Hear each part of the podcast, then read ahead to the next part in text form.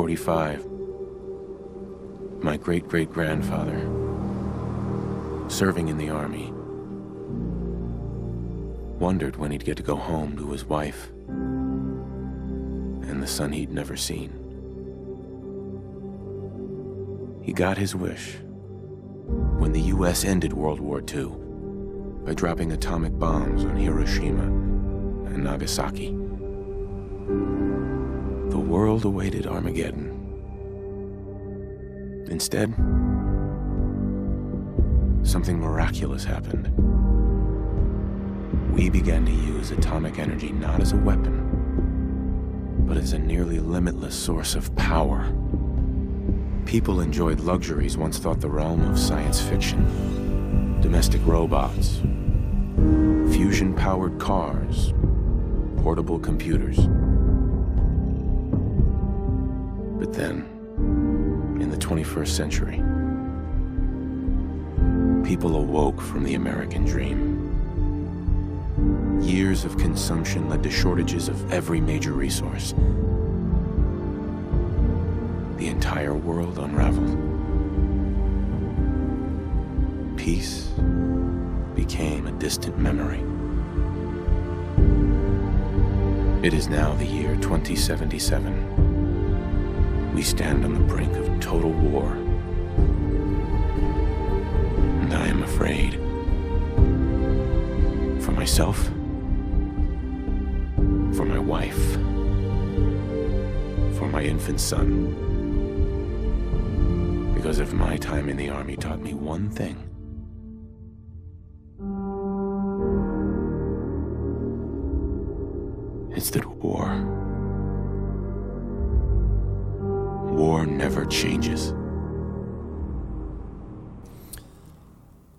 Ja, visst, så låter de, de alltid återkommande inledande orden till varenda Fallout-spel. Den här fantastiska spelserien som började redan 1997 och än idag är superaktuell.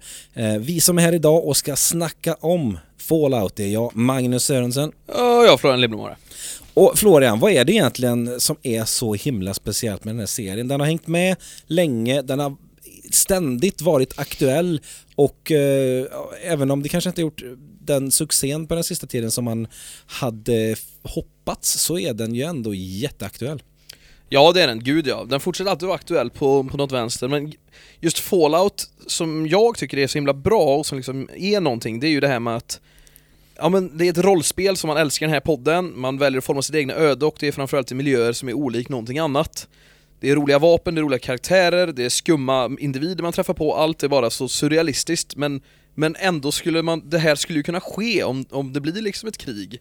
Så, så någonstans är bara Fallout så, jag vet inte, det är det som skapat för människor som gillar dystopiska miljöer. Och vi, det finns många sådana där ute. Jag tänker så här, du har spelat en hel del spel, du har inte spelat alla, jag har inte spelat alla, men ihop har vi ju spelat alla. Um, är det så att vi nu efter detta är superförberedda på en apokalyps? Ja, jag, jag vill inbilla mig det. Jag, nu, nu har vi ju coronapandemin här va, det, det är ju ingen, det är inte den riktiga apokalypsen va, men eh, små bitar av det och man bunkrar i toapapper och, och nudlar och nej, nej skämt åsido. Nej, troligtvis hade man ju blivit eh, stendödad väldigt snabbt. Däremot... Jag, har du inte lärt dig någonting från spelen tänker du att som du har med dig i verkligheten? Ja visst, det är inga toapapper där men du samlar i kapsyler och Alltså menar när kapsyler är hårdvara, eller vad heter det? Inte hårdvara. Eh, nej men det är ju valutan där. Så valutan är det, så är det Men nej, någonting man har lärt sig av det här det är väl skjuta först och fråga sen. Alltså går en ghoul mot dig, du, då dödar du han. Man, man får kanske inte vara för snäll i dessa tider. Det, det, är ju någonting man har lärt sig. Och så har man ju lärt sig att det är väldigt viktigt att hålla sig under jord framförallt när man börjar mm -hmm. se mhm. himlen lysa upp. I Trollhättan finns det ett par bunkrar, så att det går ju. Jag vet nämligen av två av dem, så det kommer jag inte säga här i podden, jag vill behålla dem för mig själv. ja, vad härligt. Nej men, eh, spännande, det ska bli kul. Vi ska snacka Fallout idag och eh, det här är ju spel som eh, ligger oss väldigt varmt om hjärtat och det är spel som eh, alltså när man, när man säger ordet Fallout eller namnet Fallout så får man bilder framför sig. Jag till exempel, jag får det här 50-tals USA som eh, där, där kärnvapen, apokalyps, science fiction med mutanter och eh, jag ser Pip-boyen framför mig. Vi kommer komma in på vad det är sen. Jag ser Vault-boy framför mig eh, och jag ser då Nuka Cola framför mig. Vad ser du Florian? Ja, jag ser ju alltid också, jag, grejen är Fallout är ju liksom det som, som eh, är efter en så kallad atomexplosion. Det är ju det som är ordet Fallout och det har ju blivit så, så jävla implementerat av just Befästa att Fallout är ja, inte bara Befästa, men det är de som har det nu, men man tänker bara stenhårt på de här tv-spelen och allt vad det innebär och säger någon Fallout så borde man ju kanske tänka oj vad läskigt det vore, det, det vore en mardröm. Jag bara ler, jag blir skitglad och bara tänker fan, prata mer Fallout. Bring Ge mig Fallout on. 5 för fan. Ja, precis. Eh, precis, och det, 1997 drog hela detta igång och det första spelet släpptes ju och det var ju innan din tid, inte din tid som levande organism kanske, men eh, du har inte spelat spelet i alla fall. Alltså du sitter ju här i en Zelda-t-shirt, så 97 satt jag ju och spelade Ocarina of Time, Mm. inte, inte Fallout, och min hjärna var inte lika, lika bildad då för att lösa de här typerna av spel. Nej, frågan om det var det för mig alltså. Jag spelade i alla fall det första spelet. Jag blev ju tokkär i detta när det kom 97. Fallout då som hette Fallout A Post Nuclear Role Playing Game eh, som utvecklat av Black Isle Studios som gjorde bland annat Baldur's Gate och Icewind Dale som säkert många av er där ute har spelat. Jag har faktiskt inte spelat eh, de spelen. Jag satt ju istället med Fallout. Finns nu ute till Switch för övrigt. Ja det gör det, just det. Och så kommer det väl ett nytt eh, Baldur's Gate framöver här. Så är det. Mycket spännande. Eh, och eh, Interplay var de som gav ut spelet, men det var ju så här Florian. Nu ska du få lite historia här, det kanske du redan vet, trots att du inte har spelat spelen. Eh, Wasteland var ett populärt eh, spel på den här tiden och tanken var att det som blev Fallout skulle egentligen varit ett Wasteland 2. Men lite rättighetsproblem ställde ju till detta och med lite små justeringar och ändringar så fick de det till sitt eget spel och det blev vad som blev Fallout. Och Florian är ju van att spela eh, Fallout som eh, med, med, med första persons, första persons vy. Medan jag är van att se det lite snett uppifrån och som ett turbaserat strategi-rollspels-action-knas-äventyr. Och det är så jag ser Fallout när man nämner Fallout, även om jag har spelat dem med senare och tycker att de är jätte, jättebra, eh, Eh, så är det så jag ser det. Det var så jag såg det första gången och det var så jag blev tokkär i det.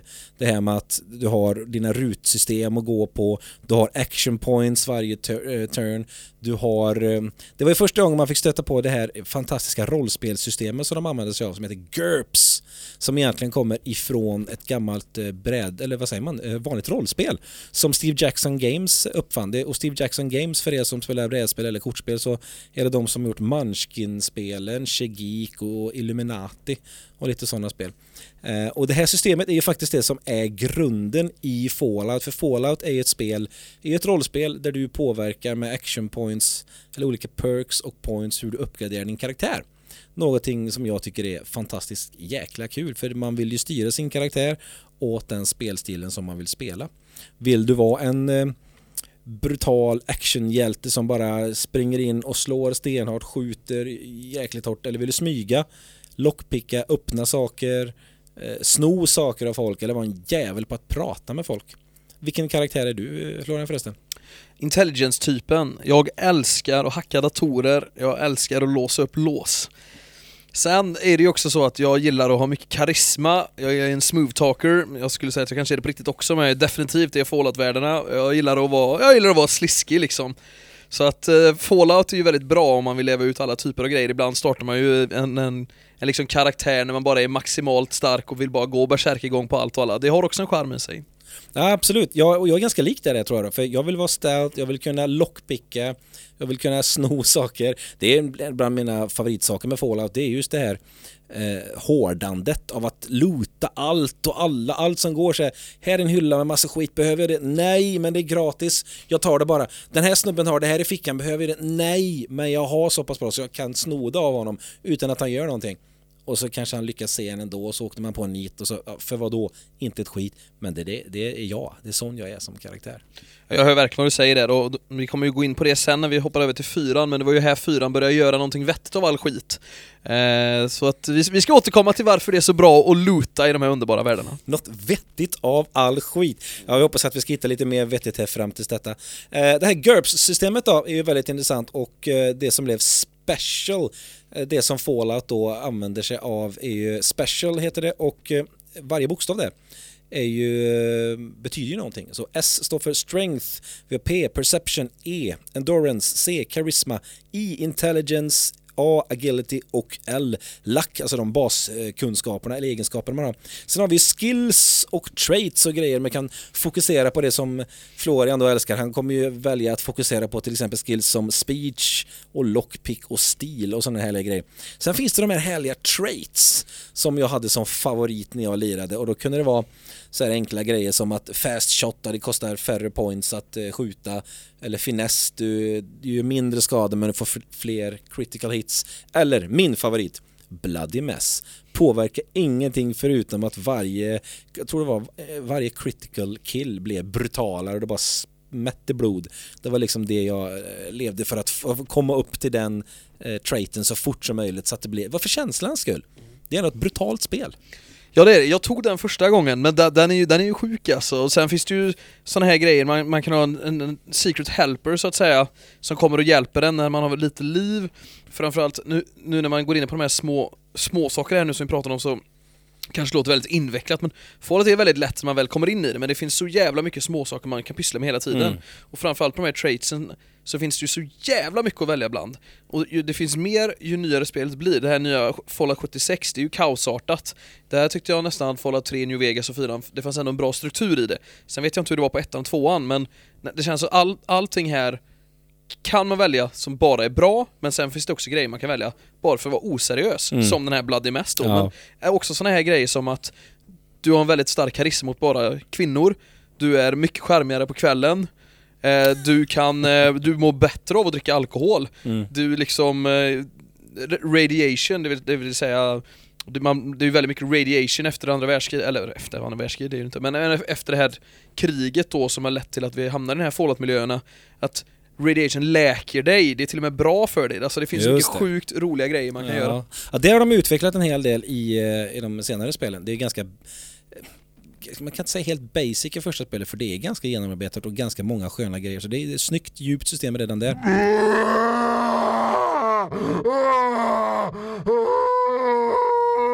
Som huvudperson i Fallout 1, då är vi ju en utav alla Eh, personer som bor inne i en, ett valv, Vaults som man kallar det. Eh, och valv nummer 13 är vårt hem i spelet. Och spelet går ju ut på att vi ska lämna vårt valv, ta oss ut i postapokalypsen och eh, hitta ett chip som kan eh, få oss att eh, komma åt vatten igen. För vi har inte vatten så att vi kommer klara oss utan eh, vi kommer dö om inte vi går ut och gör detta. Året är 2161 och ja, får vi inte tag på detta så dör vi. Så att vi går ut och vi är ju inte den första som ger oss ut utan vi får ju reda på ganska snart spoiler, redan utanför, där ligger en av de tidigare som har försökt hitta detta chippet och sen senare i spelet så får vi se, man kanske hittar lite mer. Man lär sig i alla fall mer om världen ju mer man spelar. Och det är det jag tycker är jäkligt kul med detta spelet. Att du har ingen aning i början, du vet inte vad det är för värld. Du vet att spelet är fallat, du vet att du lämnar ett valv, du vet att det har varit en apokalyps. Och ja, ut och se. Och sen stöter du på folk, du stöter på andra wastelanders, du stöter på eh, tjuvar, banditer, du stöter på mutanter Florian. Oj oj oj, nu snackar du gött. För är det även så, nu, nu som sagt, jag har ju inte spelat ettan och tvåan, så är det även så att du, du får supermutants och raiders och ghouls, alla de här grejerna, kom de redan med från första Fallout? Det finns ju mutant, äh, super, jag kommer inte ihåg när supermutants faktiskt, det, nu, det var väldigt länge sedan jag lirade, men mutanterna är ju med, ghouls är ju med. Mm. Eh, och de utvecklar ju detta från spel till spel sen hela tiden. Eh, det som skiljer sig lite från eh, Fallout 1 och alla andra spelen är att jag tycker Fallout 1 är ett mörkare. Det känns som att du mer är ensam, utsatt, det är en mystisk värld mer. De, hoppar vi direkt till spelet som kom året efter, Fallout 2, så är det mer, det är mer humor, det finns mer färg, det är, mer, det är där Fallout hittar sitt eh, de hittar ju det här härliga sättet att plocka in populärkultur. De får in en snygg, rolig humor som gjorde att det blev mer lättillgängligt och sådär. Men första spelet har inte lika mycket av detta utan det är, det är mer skulle du säga att det är till, till dess bättre eller är det... Ja, både och skulle jag säga. Alltså, första spelet har ju någonting som jag vill ha jättemycket av. Jag gillar det här när man är ensam, du känner lite utlämnad, du känner lite naken sen när du träffar på folk. Det, det ska vara lite jobbigt att stöta på folk. Det ska inte bara vara haha, här kommer jag, en mutant med lite humor och så pang pang och så är det striden över. Utan fan, det ska vara jobbigt. Du ska inte veta riktigt. Stöter du på ett stort gäng, det ska vara läskigt. Bara, ska jag ta mig an de här eller inte? Nej, du tokdog. Ja, för det, det är ju det som egentligen speglar Fallout genom alla spelen i alla fall som jag har spelat. Jag började på trean då. Det, det är ju den här mörka humorn som finns lite här och där. Ja. Och det finns så mycket bisarra karaktärer som ändå, fast att det egentligen är så jävla mörkt det här. Det är åt helvete, säkert nästan närmare 6 miljarder människor har dött. Alltså det, det är ju så mörkt så liknar ingenting. Så kan man ändå le ibland, och det, det, det upp- uppskattas. Till skillnad från till exempel, nu ska jag inte säga att det är något dåligt, för jag älskar Last of Us, älskar det, men där är det, det är ju så mörkt så liknar ju ingenting. Ja, det är gravallvarligt till att det finns ju inte plats för skämt i ett sånt spel. Men Fallout, det är ju självklart det är ett av deras genidrag såklart, att plocka in den här sortens mörka humor och de det känns som att de ökar nivån från spel till spel nästan. De får in, för spelen blir större, det är mer karaktärer, de har mer sidostories och det kommer mycket, mycket, mycket humor. Och sen har vi de här härliga, jag älskar ju det här populärkulturreferenserna som kan dyka upp i, i spelen. Och det började i tvåan och då var det ju, du rörde dig på den här kartan på väg från ett ställe till en annat så kan du ju då bli avbruten mitt i och så dyker det upp en skärm med något specifikt som händer sådär som eh, det kan vara ett, ett par riders som hotar dig och du måste lämna ifrån dig något eller du får se några som bara slaktar några kallblodigt eller så kan det komma de här populärkulturreferenserna som är himla trevliga. Du kan till exempel se resten av en val som har fallit ifrån himlen och ligger rakt nere i öknen och det är från Liftens Guide till Galaxen för er som har sett den. Vi har ett gäng som söker efter Holy Hand Grenade och frågar om du har sett Holy den. Grail. Precis. fan vilken bra film. Och det finns en, en, en sån, eh, sån moment till där man stöter på en broväktare som ställer frågor precis som han gör i The Holy Grail och du besegrar honom genom att svara rätt frågor och svarar du rätt frågor så dör han och du kan luta honom istället, annars dör du. Har det hänt att du har sagt fel färg till den här mannen då, brovakten, och blivit dödad själv? Det är inte de frågorna tyvärr, det är lite andra frågor men ja, jag har dött på den. Jag dog flera gånger på den. Bra, bra. Ehm, och det är kul. Mhm. Så att, eh, det gillar jag med. Och sen finns det även en, eh, en, en rymdskyttel som har kraschat och utanför så ligger det eh, en eller två gubbar med röda t-shirtar på sig, eller tröjor på sig och det är såklart eh, red shirts från Star Trek och de har ju, och du, du, det är någon, någon grej också som är referens från Star Trek med det du lutar dem, det är någon sån här injektionsgrej, jag kan inte Star Trek så mycket men det är någon sån här så får du fullt liv och det finns typ tre sådana i hela spelet. Också så här, eh, riktigt, riktigt eh, sköna grejer. Eh, och skillnaden var på, på spelen också där att i andra spelet så är det ju mer, det blir mer politik i det också. Där är det ju avhoppare ifrån eh, den amerikanska regeringen som är the bad guys som eh, alltså som vill med våld ställa allting till rätta igen. De, liksom, de går över lik för att få allting till rätta igen. Där de såklart står på toppen också. Så det är också lite, lite kul. För sånt kommer lite i senare spelen också sen. Ja gud ja, gud ja. Men om man, om man jämför ettan och tvåan, är, det, är de lika bra som spel eller är det så här att Ja, nej ettan är betydligt bättre än tvåan, eller som i mitt fall, jag kan ju liksom inte ens avgöra mellan Fallout 3, New Vegas och Fallout 4 för jag tycker alla är perfekta på sitt sätt. Ja. Men är det samma med ettan och tvåan eller är det något som skulle sticka ut? Förutom den här nyanserna av lite mer humor och sånt eller? Vad, vad, vad spelar du nu om du måste sitta i 20 timmar med något av dem? Alltså nu idag skulle jag sitta med tvåan för att det var mitt favoritspel då. Men båda har ju sina grejer. Ettan har ju det här med den stämningen, feelingen som jag tycker kanske försvunnit lite i de andra spelen samtidigt som man tycker att i tvåan har de, eh, de har fått till mer med systemet, det flyter på bättre. Alltså det, det mesta har de slipat på till den. Utseendemässigt så ser det ju i stort sett likadant ut. De har ändrat några små grejer så det ser lite bättre ut här och där och sådär. Men eh, jag skulle välja tvåan i så fall men ettan är ju... Det här låter precis som en klassisk Diablo 1 och 2 jämförelse. Ja det kan jag tänka Ettan är mig. jävligt mörk, men ettan har fan någonting alltså, men, men tvåan är finslipat på de flesta grejerna. Så man återvänder hellre till tvåan som är lite bekvämare för en. Ja, och sen är det det, det som jag älskar med de här spelen som jag saknar i de nya fast jag samtidigt fattar att ja, man kan ju inte Du kan inte göra de nya spelen efter det här gamla turbaserade. Eh, och för er som inte har kört eh, Fallout, jag vet inte om ni har kört äldre spel turbaserade som XCOM finns det ju nya versioner av. Eh, UFO Enemy Unknown hette ju det första som kom 93. Turbaserat, du ska besegra aliens och då är det också det turbaserade, du rör dig på rutsystem, du gör dina turns eh, beroende på dina points du har och sen aliens sina, han rör sig i skuggorna och sådär. Och det är samma i Fallout. Eh, och det skulle säkert inte funka idag. Nu har vi ju första persons Fallout och det funkar ju fantastiskt. Eh, och där är ju någonting som är väldigt intressant. För övergången sen från tvåan till trean är ju, den var ju verkligen kontroversiell också. Gå ifrån eh, turbaserat till första personspel. Men jag tänker innan, innan vi går vidare bara ta upp lite mer saker som är, för mig är som tok eh, fallout. Och det är, det är det här, jag älskar att ha stora feta vapen. Det ska vara eh, bazookas. Fat man. Ja, fat, energivapen. Laser och plasma och grejer vet du stanna till i öknen, titta på sin Pipboy, det här armbandsdatorn du har på handen eh, eller på armen som du drar upp och där du har dina kartor, du har din inventory, du har allting egentligen där på. Och, och allt, var allt sånt med ettan och tvåan också? Ja, det var med, så? Mm. Jajamän.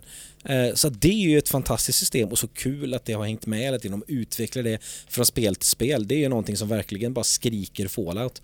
För då var det så här, och jag älskar ju det här med Fallout att du börjar med så här riktiga ärtbussevapen eller till och med en sten kunde du kasta i början eh, till att du, ja, bazooka och eh, de här supervapnena som då mutanterna till exempel har eller de här eh, slutbossgubbarna. Sen har vi Power Armor, fanns ju redan tidigt också. Man blev livrädd när man stötte på någon som hade den här klassiska Fallout Power Armor som nu är ju toksynonymt med Fallout. Du ser på på omslagen. Det är ju alltid någon i en power armor eller någon liknande sorts armor. Och du kan inte gå på en Comic Con i hela världen utan att inte se en person som har på sig en power armor just nu. Så att eh, Nej, de, de tar sig in överallt.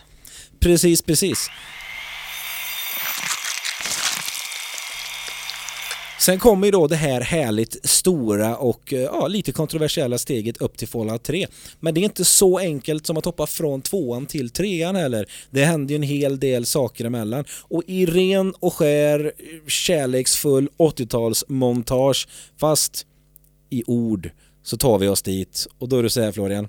Fallout Extreme 2000 som eh, skulle släppas till PS2 och Xbox, en taktisk shooter som man kunde välja om man ville spela i första eller tredje, person, tredje persons vy. Lades ner. Fallout Tactics 2001. Eh, ingen öppen värld, istället styrde man ett team, eh, lite teambaserad eh, version av ettan och tvåan. Ingen succé. Fallout Tactics 2 skulle släppas, lades såklart ner i och med att ettan inte blev en succé. Eh, F3 vann Buren 2003 skulle vara någon, eh, något steg, ytterligare steg framåt i Fallout-universumet, lades ner. Fallout Brotherhood of Steel 2004. Fokus på action och mer linjärt, men du kunde ju spela co-op här. Sen hade vi Fallout Brotherhood of Steel 2. Lades ner. Fallout Online. Nu börjar vi närma oss här. Det här är när Interplay började arbetet med det här det här online-projektet, väldigt ambitiöst projekt ändå, som de verkligen trodde på. Men där kom ju Bethesda in i bilden och efter rättighetsspråk där och att de inte kunde komma överens så lades ju detta också ner. Sen är vi framme vid Fallout 3. Oh, äntligen är vi framme vid det. Det är ju nästan ett mirakel att det här kom till när man med alla de här nedläggningarna och flopparna. Att någon ens vågar ta i de här spelen är ju, det är ju evigt tacksamt. Tack Befesta, tack Pete, tack Todd, tack alla som har gjort det här eftersom nu, nu kommer vi in på de här spelen som ändå gjort att jag älskar tv-spel mest. Eller jag älskar de här tv-spelen mest i hela världen. Jag tycker som sagt att Fallout 3 New Vegas och Fallout 4 är de bästa spelen som finns. Och jag kommer ihåg så tydligt när jag var hemma hos min bror, det var strax innan 2010 skulle jag tippa, i Stenungsund. Vi satt i hans etta, vi har varit där en helg, tagit några bärs, lite sleten och skulle hem. Och min bror tar fram PS3-skivan med Fallout 3 till mig och säger så här, ta med det här hem, jag tror du skulle gilla det här. Jag var ju lite anti låna spel överlag, jag gillar ju att äga spelen. Men eh, jag gjorde ett undantag för det var min bror, jag litar på honom, och han gav mig Fallout 3. Resten är historia va, två månader nonstop tror jag att jag satt med det här spelet. Och grejen var den, vi pratade lite förut i avsnittet om att det, det är lite krångligt innan man hinner lära mm. sig, så att, så att det tog mig en stund att komma in i Fallout 3, Eh, på många sätt och vis. Till exempel fattade jag inte att man kunde fast-travla någon gång under hela spelet, så jag gick överallt i Fallout 3. Vilket... Det har vi alla gjort eh, i olika spel och jag gjorde faktiskt det även i Fallout 3. Snyggt! Och det är ju ingenting man ångrar när man spelar om det sen. Nej, det skulle jag säga mer är en styrka. Det, det fick du dig att spela spelet på riktigt och uppleva spelet på sätt som inte alla fått uppleva det. Jag är ju sådär, det är ju som när jag är ute på semester, det är så här, ska jag gå raka vägen till stället om jag, som jag ska till från, på kartan i en rak linje? Nej, jag tar jag går lite omvägar, lite smågator bredvid. Det är då man hittar allting. Och i en fallout-värld så finns det ju så otroligt mycket grejer som den vanliga spelaren inte stöter på. Mm. Så ah, det är ju lyx. Nej men det är ju så att med de här spelen, jag har ju varvat om alla de här tre spelen här nu, framförallt trean då har jag ju varvat om så jäkla många gånger. Eh, och vi kan, vi kan ju bara snabbt inleda till lite hur det ligger till med historien och varför det blev som det blev här också. Och Fallout 3 är ju egentligen där, där, vi får ta del av den ja, men moderna teknologin i tv-spel helt enkelt. Det blev ju utsett till Årets Spel 2010, vi ska inte glömma det. Och det kom ju till efter, det är 200 år efter The Great Great War. Det vill säga kriget mellan Kina och USA. Endagskriget, eller som man till och med kan säga, tvåtimmarskriget. Hela världen utplånad som kärnvapen i princip, väldigt få överlever och man överlever i de här voltsen, precis mm. som i Fallout 1 när man är i volt 13 så är det denna gången dags att vakna upp i Volt 101. Och grejen i den här voltet, första gången jag spelade Fallout, jag tror jag var fast i det här voltet i kanske 10 timmar innan jag ens kom upp till ytan. För Ja men du vet, man gick igenom massa grejer, du ska ändå, det är ändå ganska mycket så små saker så man, man, man, ska liksom forma sin karaktär, man ska gå i skolan, man, man har en familj där nere, man ska lära sig hur allting funkar. Voltet är ju som ett samhälle, det är ju som att du är ombord en stor lyxkryssare. Och liksom och grejen är, man, man, det är så häpnadsväckande coolt allting. Och den här känslan när man lämnar voltet och första gången man ser solen, det är, ju, det är ju en så snygg effekt för att allting är ju väldigt ljust, för du har inte sett solljus i det hela ditt mm. liv när du kommer ur det här. Och man bara ser, och man kollar runt om sig och så tänker man så här, vänta lite där, ska jag få utforska hela den här jävla världen? Mm. Och sen är det ju bara för, för en människa som inte älskar dystopiska miljöer är det ju ren misär att bara gå ut i det här, då vill man ju bara in, in i sin volt ja, ja, det är ingen upplevelse man vill... Jag tänker bara så här inflika, vad är du för sorts Fallout-spelare eller spelare överhuvudtaget? Är du den som läser papper du hittar? Går du in, hackar du en dator och läser mejlen som finns där och alla texter och sådär? Jajamän, det gör jag, det gör jag. Jag brukar alltid, alltid utgå ifrån det, men sen när man så här hamnar på level 40-50 gubbar ibland, man har kanske varvat main story, nu letar man bara efter typ allt som bara finns kvar för att liksom utforska allt, då kan jag bli lite slapp med det. Mm. Men jag har alltid som grund att verkligen läsa igenom allting och jag menar, ibland kommer man till en dator som har en 20 sidor som du ska läsa liksom, ja. med bara hur konstiga grejer som helst, ibland jätteirrelevant, för jag menar Även om du skulle, vi bara leker med tanken att något så här hemskt skulle hända Trollhättan och du går till Vattenfall och skulle gå in i en, pers en persons dator och han har hur många loggar och mail som helst där. Det troligtvis skulle inget av det vara intressant för dig. För det är ju skitsam, men det finns så mycket sånt du kan läsa. Och det är ju också det som är en av Fallouts styrkor, alltså det är så mycket jävla små detaljer mm. som man inte behöver ha med överhuvudtaget, men det är ju så världen är alltså. Det, allt är ju inte jättekul liksom. Och, men, men, grejen är den, det, det, är så levande. Det är de här små sakerna alltså så här karaktärer som inte behöver tillföra något eller platser som du, du, du Det är säkert så att 80% av platserna du besöker i Fallout är ju helt irrelevanta egentligen. Ja. Du kan ju välja att bara köra main storyn och kanske klara Fallout 3 på 25-30 timmar. Eller så gör man som vi, antagligen Magnus också, nör, nör, nör, alltså nördar ner sig rejält och så lägger man 200 timmar på Fallout, ser upptäcker allt och den här känslan av att bara vara ute i öknen. Nu utspelar sig Fallout 3 i Washington DC och runt omkring anledningen att man lämnar sitt volt överhuvudtaget är ju för att ens pappa försvinner spårlöst. Som spelas av den fantastiska Liam Neeson. Tänk att bara höra den rösten under hela ens uppväxt och sen sen bara se den försvinna, tror fan man vill liksom hitta rösten igen. Det räcker bara att lyssna på Liam Neeson. Och, och liksom gå på sidospår är ju också en annan grej med Fallout-spelen som man ständigt gör.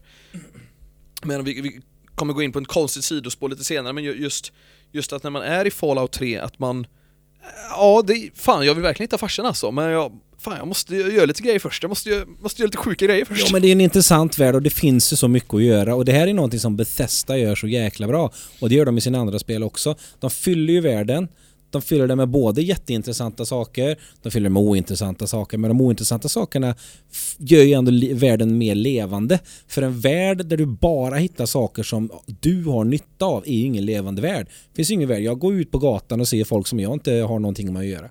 Eller går in i och läser. alltså, Det är ju så jäkla bra, eh, smart att de gör det, att de lägger ner tiden på det. Sen väljer vi ju själva om vi bryr oss. Och jag menar, jag kan också ha, jag läser, läser mejl, läser böcker, jag vet när jag spelar Skyrim, jag vet inte hur många böcker som jag har läst där liksom. Det är totalt ointressant vissa grejer, men ändå på något sätt intressant. För det hör ju till och om jag hade varit en karaktär, jag kanske hade stannat och bläddrat. Samtidigt så då, du kan, en, en polare kan fråga dig, vad gjorde du igår? Jag spelade Fallout. Ah, vad kul, var kom du någonstans? Eller, Nej, jag läste mejl. Ja men det är ju den nivån det är. Och det är också det som är så jävla underbart. Och sen är det så här. Jag kanske är ute och går, jag kanske kommer till en liten by och i den här byn är alla väldigt trevliga men jag, jag får bara en dålig jävla känsla och jag Fan, jag är, jag är lite trött på skiten idag så jag dödar aldrig den här byn för jag känner för det. Och bara, Mm. bara så här, det, jag vet inte, det kom en artikel en gång på Aftonbladet där det stod så här Om jag är riktigt jävla ond i ett, eh, i ett RPG-spel, det vill säga role playing game Är jag då en psykopat på riktigt? Och där är, den där frågan, är- absolut är den relevant men jag tänker så här, jag tänker att det, det är nog väldigt hälsosamt att leva ut lite sjuka grejer i sådana här spel och det är ju det här du kan göra. Du kan välja att vara hur snäll som helst. Du kan välja att vara världens as. Ibland kan det vara gråskaligt som livet är. Du kanske känner för att supa och knarka ner dig någon gång, för det kan du göra i spelet med. Alltså det är så här, man kan göra lite vad man vill. Det kanske är någon gubbe som bara stör Han går in i dig och säger 'What's your problem man?' Då skjuter jag av honom benet med mitt hagelgevär. Sådana grejer kan du göra i Fallout. Ja, man får ju tänka så här också. Den världen är ju inte den riktiga världen. Och då menar jag inte att, nej, klart det är inte den riktiga vägen, det är en digital värld. Men vi är ju faktiskt i en, annan, en annat skede av världen där. När världen har, den har gått under och vi håller på att bygga upp det igen. Det är ingen snäll värld, det är ingen mysig värld. Och det är, eh, alltså, är du den här supergoa, supersnälla hela, genom det här spelet hade du varit i den världen, du hade nog inte överlevt. Du måste ha skinn på näsan, annars så sätter de dit dig och så är det rökt. De tar dina kapsyler, de tar dina vapen och säljer dina kläder. Ja gud ja, och sen har vi såna här sjuka val man kan göra också i de här spelen. Alltså, det finns en stad man kommer till tidigt i Fallout 3 som Mhm. heter Megaton. Det de missade när de byggde upp den här staden, det var att jävlar, fan det är en atombomb i den här stan som inte har sprängts, den bara är här. Men nu har vi byggt upp staden, vi har byggt våra hem och den kommer inte sprängas av sig själv. Så att, äh, fuck it, vi får bo här nu. Det är lite för farligt att flytta stad och ta sig någon annanstans liksom, det går inte. Men en sjuk, sjuk, sjukt ond man erbjuder mig möjligheten, om man kan uttrycka sig så, att spränga den här stan. Och gör jag det, då får jag en svit i hans fina torn. För han, han heter Mr Tenpenny och har ett väldigt lyxigt torn, många mil bort. Men man kan se den här lilla staden från hans höga balkong. Och jag vill ju bo väldigt lyxigt, för det finns inte mycket lyxigt kvar i den här Nej. världen. Och jag älskar känslan av att ha ett penthouse, man har liksom sina betjänter, man har en lootbox, man har en säng, man har ett badrum, man har ett ställe man alltid, i vårt fall vi, som vi alltid gick till och vilade på, eller som man kan fast-travela, men man har ett hem. Jag gillar att ha det i Fallout-spelen. Du säger att du alltid har det, menar du att du alltid sprängde den här skiten? Varje gång, sju av sju gånger har jag sprängt Megaton. Det är så här, när man spelar om ett spel, jag testar att göra på ett annat sätt, nej för den här ska sprängas. Ja, Jag, jag, jag, jag måste spränga, jag vet inte vad det Däremot har jag provat att spränga den bara på natten, på dagen, solnedgång, jag i olika dagsljus eller Är, är, är det inte till och med så att de tillber den här den som ligger i mitten? Jo, det gör de. Det finns ju, grejen är, vi kommer också komma in på det, att det finns väldigt mycket olika typer av människor och i, i desperata tider kommer desperata åtgärder och i alla tider så har vi ju haft varje typer av religioner men i, i Fallout-världen finns det en religion som kallas The Child of Atom Mm. och de tillber atomen. För av någon anledning, trots att det är atomen som har gjort det här mot dem så är de väl tacksamma att det finns fortfarande så, det, det, det finns fortfarande så eh, att de lever och då får de väl hylla det som finns kvar för att eh, det är ju det är svårt att vara en, eh, ja men en, en, en troende i dessa tider Ja. när allting är så fruktansvärt mörkt. Och Det, det är lite kul också för här har jag mitt egentligen första och det tydligaste minnet från eh, Fallout efter Fallout 2.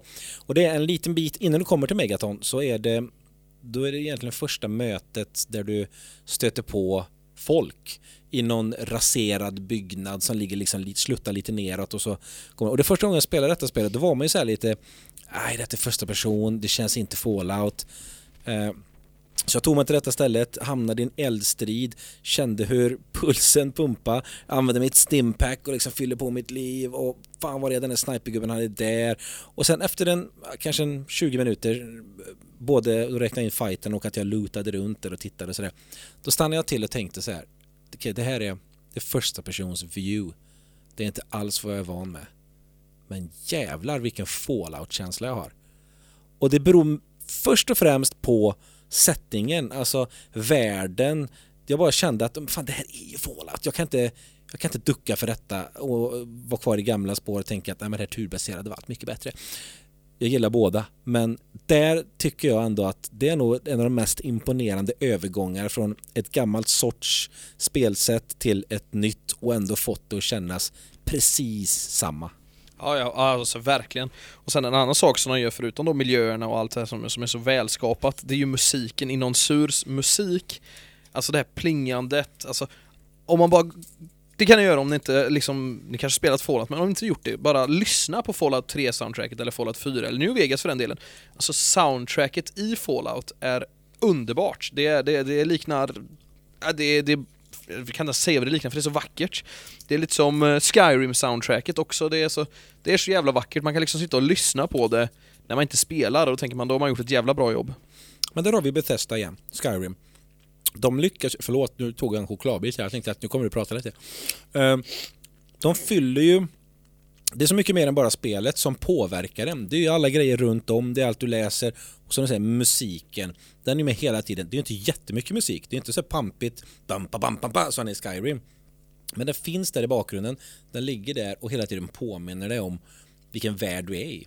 För den är ju väldigt ödes... Alltså du, du, du får den här feelingen att oh, men, oh, du, du, det är ljudet av att vara ensam men ändå inte. Ja, och sen är det väldigt, väldigt mycket skön 40-50-talsmusik. Oh ja. Eftersom att vi pratar om att det är någonstans är 50-talet alltid närvarande med mm. bilar och...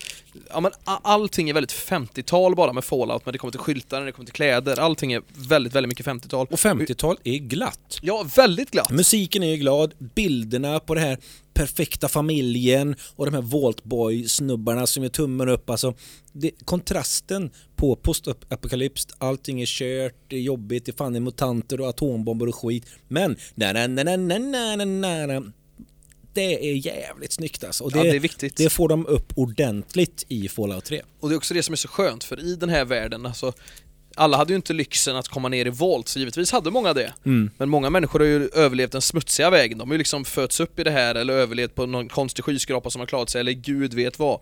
Men alla har ju en väldigt jobbig levnadssituation, alltså många är uppvuxna i ren misär här. Och därför gillar man också hur många ändå försöker Ja men ta, man försöker återuppbygga samhället liksom. Och därför är det så skönt för att det, det finns ju ofta radiokanaler, det finns radiostationer runt om i världen där de bara har som mål att bara spela skön musik och man mm. kan liksom gå, gå till de här radiostationerna eller man stöter på dem bara, ja, här är en radiostation och då sitter två sköna snubbar där, det ligger en flaska bourbon på bordet, man vet att det enda de gör det är att spela glad musik åt folket ute i den här världen för att ja, de behöver det. Det är inte så direkt att de tjänar pengar eller någon sån skit utan man bara gör det för att det är viktigt att vara starka ja, vad, ska, vad ska du med pengar till liksom? Exakt, det, ja men det är ju så, det är ju det som är så härligt, men ändå göra någonting glatt åt ja. folk. Och det visst är det man. så att man, att man kommer väl till någon av de här radiostationerna också i spelet sen? Jajamän. Och då blir det ju ännu mer på riktigt, det är inte bara så att det är ingen fabrik, fabrikerad grej att men de ska, det ska vara med för att det är coolt, men här är det. Det är härifrån de sänder, det är det här jag har lyssnat på. Ja, radiostationerna är en viktig del i Fallout-spelen. Jag kommer återvända till det också när vi, när vi kommer längre fram i Fallout-historien. Men sen, sen, en annan sak som, som innan vi liksom lämnar Fallout 3 vi ska ta med oss, det är ju också Givetvis är ju storyn väldigt stark, det finns väldigt bra mycket side missions, alltså det är roliga vapen, det är, det är, det är liksom 200-300 timmar du kan lägga på Fallout 3 med, med gott samvete liksom. Och då har vi ett grundspel då har vi ett och sen grundspel, har vi ja. massa DLCs. Ja, och det är där vi ska komma in nu, för precis som i kriget mellan Kina och USA så har vi då, man, man, man kommer till ett ställe där man är en av soldaterna, man liksom lever i, man, man eh, kommer tillbaks i tiden genom, ja men man kan säga ett hologram, alltså att det är så här, en, eh, en upplevelse av hur det var då och hur det såg ut. Så man får följa en soldat, man behöver liksom göra en sån hologram, eller vad, vad, vad, hur uttrycker man det när man, man ska liksom göra ett typ av test, men du åker tillbaks i tiden, du, du hopp, hoppar in i typ en cryotube eller så här. Mm. och så ska du återuppleva det här. Men du, du klarar det inte om du inte klarar det genom den här soldatens ögon. Det. Så man ska liksom återuppleva kriget som var för 220 år sedan eller vad det var När Kina först försöker invadera Alaska, för det var så helvetet började innan Mm. liksom bomberna brakade loss Och då är det en jävligt cool DLC där du är i Alaska, snöiga bergen, möter massa härliga kineser Allt är bara Äh, det är bara så jävla skönt, det är nästan som Det är lite Golden Eye över det, för du har Sniper Du har liksom Silenced Det är cool musik, det är bra miljöer Och det är liksom en av fem riktigt bra DLC Alltså, du åker ju till andra delar, alltså det... Uh, Fallout 3 Alltså, när jag var färdig med Fallout 3, då kände jag mig, då var jag nöjd, det är bra. Och sen var det någon som sa, det finns, det finns ju DLC också. Och jag köpte och installerade allting och jag bara, det här är ju inte... Det här är inte lite grejer, det här är brutalt mycket. ja, det, det är säkert 70-80 timmar i DLC-material Ja, och det är bra, alltså, all, allt, kan allt är inte bra. Det finns något där som jag känner, fan det här var ja, lite tradigt, men fan det var mycket där som var jävligt intressant och man blev så glad bara, ja, in i skiten igen! Absolut, och det är någonting som de blev bättre och bättre på också hela tiden. Ja, alltså ett, en annan av dem heter ju The Pit Då, då ska man ju iväg till Pennsylvania, eller Pittsburgh är det ju, eh, The Pit och, och då är det något fängelse, man jobbar på något jävla kolställe, man ska ta sig loss där, börja från början. Man liksom jobbar sig upp. Och, och så träffa helt nya karaktärer och skapa sig nya grejer. Och då är det liksom, det är, alla de här delserna har ju oftast ett, förutom Operation Alaska då som har ett tydligt mission exakt hur du ska göra Så har alla andra de här delserna De har ändå en tydlighet så här, ja, den här questen ska du göra, men sen också att det finns side missions i DLC-erna. Här var de väldigt tidiga, jag menar nu kan man ju prata om The Witchers två DLC och såna här grejer, men det är ändå fem år efter det här. Mm. Menar Fallout 3 var ändå väldigt tidiga med väldigt stora, mäktiga DLC och var en av de absolut första som kickade igång det. Och man är ju väldigt tacksam för det givetvis. Oh ja. Och nu, till det underbara, underbara Las fucking Vegas. Fallout New Vegas. Alltså, min absoluta favoritstad efter Trollhättan är ju Las Vegas, och jag vet att Magnus tycker likadant. Vi älskar Las Vegas. Ja, det gör jag faktiskt. Jag har, jag har Los Angeles och Las Vegas på, på samma plats där jag blir mer och mer kär i Las Vegas för varje gång jag är där. Jag kan säga åtta gånger i Vegas talar sitt tydliga språk om hur mycket jag älskar stan. Och då är du inte ens en speltorsk, så det säger ännu Nej, det mer. är jag inte. Jag, jag lirar allt, men eh, jag är ingen torsk. Ja, det är underbart. Nu kommer vi alltså in till ett spel som Befesta la i händerna på Obsidian. Ja. Nu fick de möjligheten att med samma motor göra någonting som många har pratat om länge, som det har funnits idéer om och framförallt i alla de här nedlagda Fallout-spelen så har det funnits tankar på att lägga ett Fallout på västkusten. Och här får vi alltså möjligheten. Eh, och det är genom Fallout New Vegas, där man, till skillnad från alla andra Fallout-spel när man börjar ett Vault, så börjar man med att bli skjuten i huvudet i en liten, liten by. Kan tänka mig någonstans utanför Carson City i Mojaveöknen i Nevada. Man blir skjut, skjuten av en stilig man med rutig kavaj som heter Benny. Man ser direkt att hans stil är, han är från Las Vegas. Och jag vet, att sekunden efter man blir skjuten i huvudet tänker man säga vilken jävla intro, vad händer nu? Men lyckligtvis överlever man. Det kan ske, man har lite tur. Benny skjuter dåligt, tack gud för det. Och nu börjar en hämndresa, rakt av hemresa, som också är unikt för alla Fallout-spel. För oftast brukar det finnas något, kanske ska rädda sin son, man behöver vatten för att överleva, man, behöver, man ska hitta sin far. Mm. Men här är det bara hämnd, hämnd och hämnd. Och det gör också Fallout New Vegas lite mer befogat att Ja men jag kanske inte måste bara jaga den här jävla idioten, utan jag kan göra lite annat också. Jag har överlevt, nu får jag fan bara bepansra mig, bli en stark jävel och komma efter Benny med allt jag har. Det här, det här är så fantastiskt för här får jag klippa till korset och det är jävligt konstigt egentligen. Med tanke på att ja, jag älskar Vegas, jag älskar Fallout. Men när jag var färdig med Fallout 3 och alla de här DLCerna, spelade igenom hela skiten, då köpte jag ju New Vegas direkt. Och när jag drog igång det och ganska snabbt in i det kände jag så här, äh, ärligt, jag kan inte spela mer av samma. För det är ju mer av samma i och med att det är samma motor, det ser likadant ut. Och även om det är Vegas så kände jag bara, nej jag måste, jag måste, jag får ta en paus. Jag ska spela detta, men jag tar en paus. Den pausen har jag aldrig startat det uppifrån igen. Så att det här är ju spelet som jag har påbörjat men inte kört färdigt. Så är det något spel jag ska plocka fram på min PS3 och köra så är det ju New Vegas. Så att här kommer jag sitta som ett eh, barn och bara njuta av när du berättar om hur fantastiskt det här kanske är. Uff, kanske är fel ord. Det är det. Det är Det, det, är, det spelet som fick mig att åka till Las Vegas faktiskt. Det var spelet som fick mig att vilja besöka Hoover Dam, det var spelet som fick mig att bara vilja glida runt med en bil i Mojave-öknen, stanna vid några konstiga ställen. Tyvärr när jag åkte runt där fick man ju stanna på donker och bensinmackar och lite här konstiga, konstiga hak men när man, gör, när man åker, eller åker gör man ju verkligen inte, men när man går runt i spelet och man ser de här höbollarna glida över och man möter massa konstiga muterade djur och man går in i nästan varenda hak eller byggnad man går in i så spelas alltid någon Frank Sinatra-låt eller någon Dean Martin-låt eller någon, någon, någon sån här skön typisk Vegas-inspirerad låt och bara det är ju, Uh. Men grejen är att, att att sätta det i Vegas är ju det är så självklart, det är så briljant, det är så uppenbart. Alltså, vi snackar, det är ju alltid öken i spelen. För ja, postapokalyptiskt, mycket öken, saker blir uh, fucked up. Uh, och Vegas, där är, du, där är du mitt ute i jäkla öken och de har byggt upp ett samhälle där. Precis som det egentligen är i Fallout-spelen. Öken och här och där har de byggt upp samhällen. Och dessutom har du då superchans att kunna få in lite färg och lite neonljus och liksom se så här hur har Vegas överlevt. Så att det är ju hur klockrent som helst. Ja, det är briljant. Och någonting vi glömde nämna i Fallout 3 är ju liksom, det finns ju alltid olika typer av fractions, det vill säga grupper av människor. Oftast är det raidlers eller saddlers eller settlers eller, eller, eller det kan vara vad som helst liksom. Men, men något som är väldigt, eh, till skillnad från Fallout 3 då, där, där har vi ju The Enclave och Bloodroot of Steel som är väldigt viktiga. Men i, i här, i Fallout New Vegas, till skillnad från an, egentligen alla andra Fallout-spel, så är det väldigt mycket fokus på, på också de här sällskapen som var mer i de, de har ju varit med lite i bakgrunden, man kan inte läsa om dem, men de var framförallt väldigt relevanta för de här nedlagda spelen.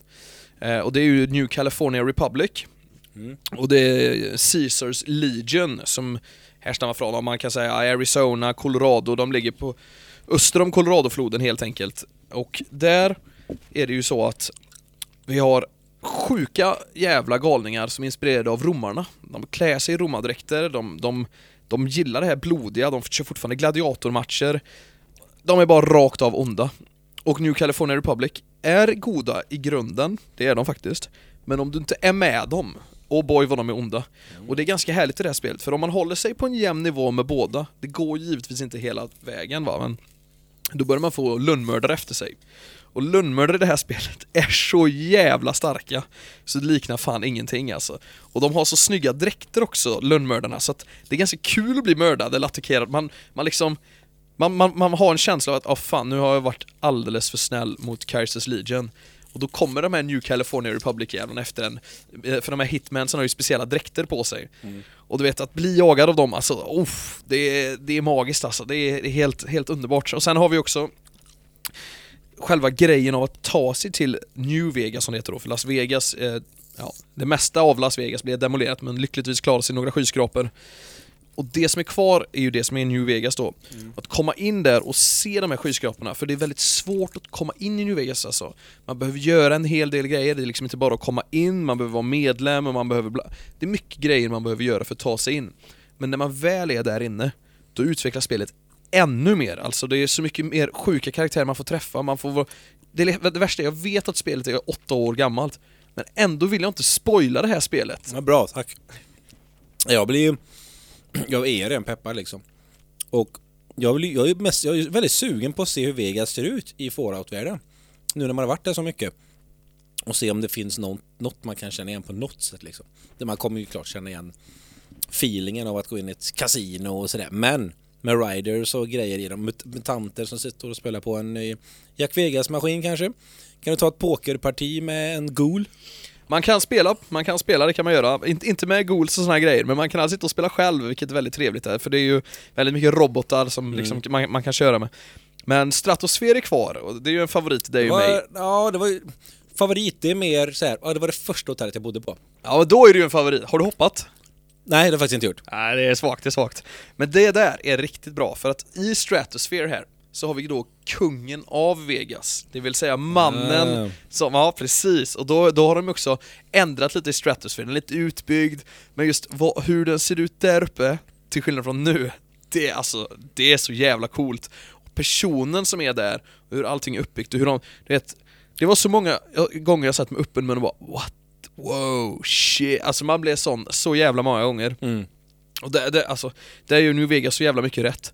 Det är, det, det är ett kanonbra spel verkligen. Och även här har vi massa bra DLC. Det finns några svaga, det, det finns faktiskt några svaga till Fallout 3 nu med när jag tänker på det. Inte många, men eh, jag skulle säga en och en halv är lite Mm. halvdålig. Och, och Fallout New Vegas har alla två lite svagare, men grejen är de, de är fortfarande så här 3 av 5. Det är ju bara det att det, det är lite sämre om man jämför med hur jävla bra spelet i sig är. Ja. Eh, så att, Ja, det är ja, spelbart, det är lite mer om man är sugen sådär, men Ja. tillför inte jättemycket. Nej, men eh, lite, lite, mer, lite mer bang for the buck så att säga. Och det är absolut eh, jätteviktigt om det är ett spel man gillar. Eh, allt kan ju inte vara, som du sa förut, Witcher DLC-erna som är 5 plus för mig. Det är helt, helt fantastiskt. Men ja, Aj, fan ska jag dra hem och spela det här alltså? Köp det på Steam, 199 spänn. Jag spelar inte på dator. Jag har ju originalet och jag har ju en PS3. så att, eh, det. jag får ju sätta mig där och köra såklart. Eh, det får nog bli alltså. Frågan är när jag ska få tid bara. Jag, nu sitter jag och spelar Obsidians nya spel Outer Worlds. Ehm, och får ju tok mycket Fallout-feeling där. Så att jag är inne i, i Fallout-träsket nu. Och jag har ju redan eh, bestämt att jag ska dra igång Fallout 76 nu. Som vi kommer komma till i slutet. För det är ju där vi är i tidsräkningen nu. Men från Fallout 3 och från New Vegas så måste vi ta ytterligare ett steg upp. Det är dags för en helt ny konsolgeneration. Och till Playstation 4 och till Xbox One och till PC. Eh, det finns väl inte det Switch längre? Eller längre? Eh, alltså- Jag vill att det ska komma till Switch. Ja, du, ja, då är det är som Skyrim, du kommer spela det på varenda enhet som finns. Alltid. Eh, Fallout 4 då, spelet som skulle ge Fallout ett lyft. Eh, en stor, stor, stor värld och en ny motor. Men var det tillräckligt? Idioter. Nej, förlåt, ni är säkert jättesnälla. Men många påstår att det inte var det. Jag går emot den här strömmen. 2015 kom Fallout 4, men då kom även Witcher 3. Men jag ställer mig lätt bakom Fallout 4 där. Jag tycker Fallout 4 är perfektion. Det var även här, jag pratade om det innan, nu finns det nytt nytta. Nu finns det alltså en det finns, det, det finns en, en logik att plocka upp skit, plocka upp scrap, plocka Just upp det, kannor. ja. det är ju jättestort faktiskt. Det har jag nästan glömt bort. Eh, och jag ska bara tillägga här när vi snackar om Fallout 4 här. Eh, till skillnad mot New Vegas, där jag inte spelade något alls nästan.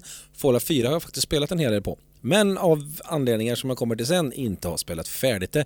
Men visst fasen kommer jag ihåg att man hade nytta av allt man plockade. Det var ju guld för en själv som är en hoarder. Som plockade allt möjligt och bara, ja vi byggde ju faktiskt. var det vi gjorde, vi bygger våra egna lilla samhällen, vårat hus, gör om skit till olika nyttosaker att eh, inreda med. Ja, ja gud ja, det var en väldigt viktig del alltså. Och man märkte det ganska tydligt i spelet att de insåg att de hade ett ganska skönt system och enkelt för att bygga. Det var lite Minecraft-tider och sånt också så Ja. att det blev, det, blev, det blev faktiskt väldigt många uppdrag som blev beroende av att bygga grejer. Mm.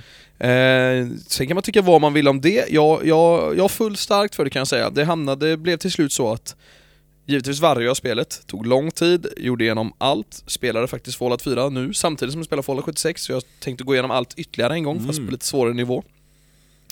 Eh, men här har vi, vi pratade om färgerna innan, vi har en ny motor, allting flyter lite bättre vilket, även om jag älskar Fallout 3 och Fallout New Vegas så hände det ändå att de här spelen laggade, eh, skivan ville inte, det var bara att starta om. Vissa blev det för mycket action och explosioner så hakade sig allting, fick man börja om. Mm. Eh, Det tog två år innan jag faktiskt kunde varva Fallout New Vegas för slutstriden på Hoover Dam blev för, den blev för konstig, det gick inte. Och Fallout 4 slipper vi allt det här, det är klart. Är det, är, det, är det extremt mycket så kan det bli lite, tappa lite frames och, men det, det där är helt borta i Fallout 4. Nu kan man verkligen spela det på liksom bra så att säga. Och här går vi också in på utvecklingen av vapen och du pratar om att du vill ha stora vapen och energivapen och grejer. Oh ja. Här kan man ju bygga på så mycket så det liknar ingenting. Mm. Det finns, jag tror varenda vapen förutom egentligen Fatman kan du göra någonting nytt med. Ja. Eh, och det adderar ytterligare en bra dimension till det här spelet. Och sen storyn här då, är ju att då är vi ju valt 11, 11, 11. Förlåt, 111 blir det ju, det blir jävligt många 11 där. Och här är det ju så att vi också ska komma ihåg en sak, att det, i grunden så kom det ju till 120 volt tror jag över hela USA. När, när, eh, innan kriget så att säga. Och i majoriteten av de här voltsen, som folk bara trodde var ett ställe där vi kunde ta skydd, så utförde samhället hemliga experiment. Och eh, det här, det här voltet som vi bodde till skillnad från Fallout 3 som faktiskt var ett vanligt bra volt så blev man nedfryst här.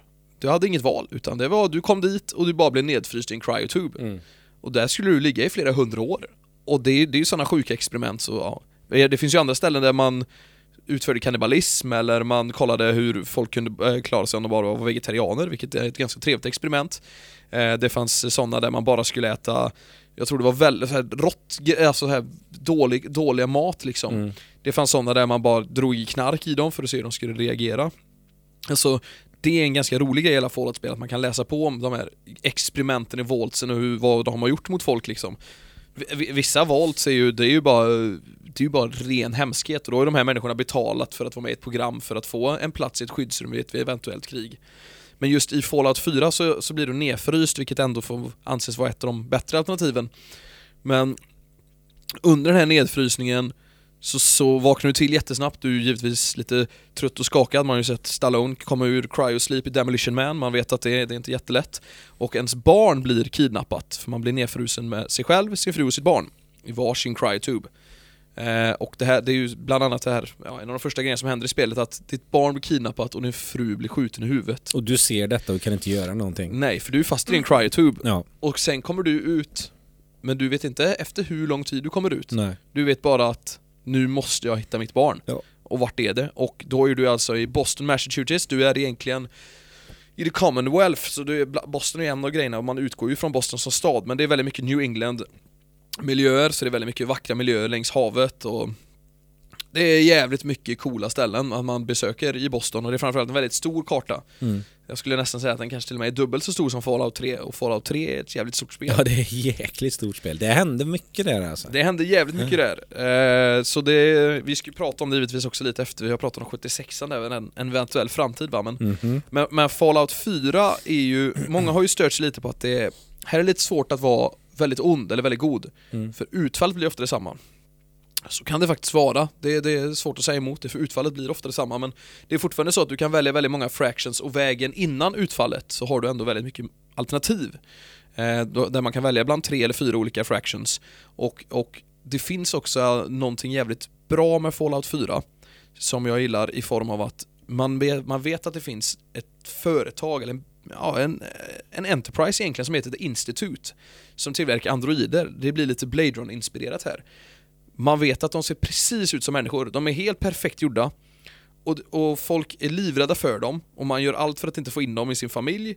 Man gör, eller familj rättare sagt, man gör allt för att inte få in dem bland de här skyddsrummen eller som i, eller ja men bostäderna man har eller platserna man är på. För oftast är det så att många människor blir ju starkare ihop så man, man kanske bor i en skyskrapa tillsammans eller man bor i något, något stort gammalt senatshus eller som man bor eh, där flest människor bor och de har liksom har skapat ett eget samhälle och man har en egen guvernör och grejer.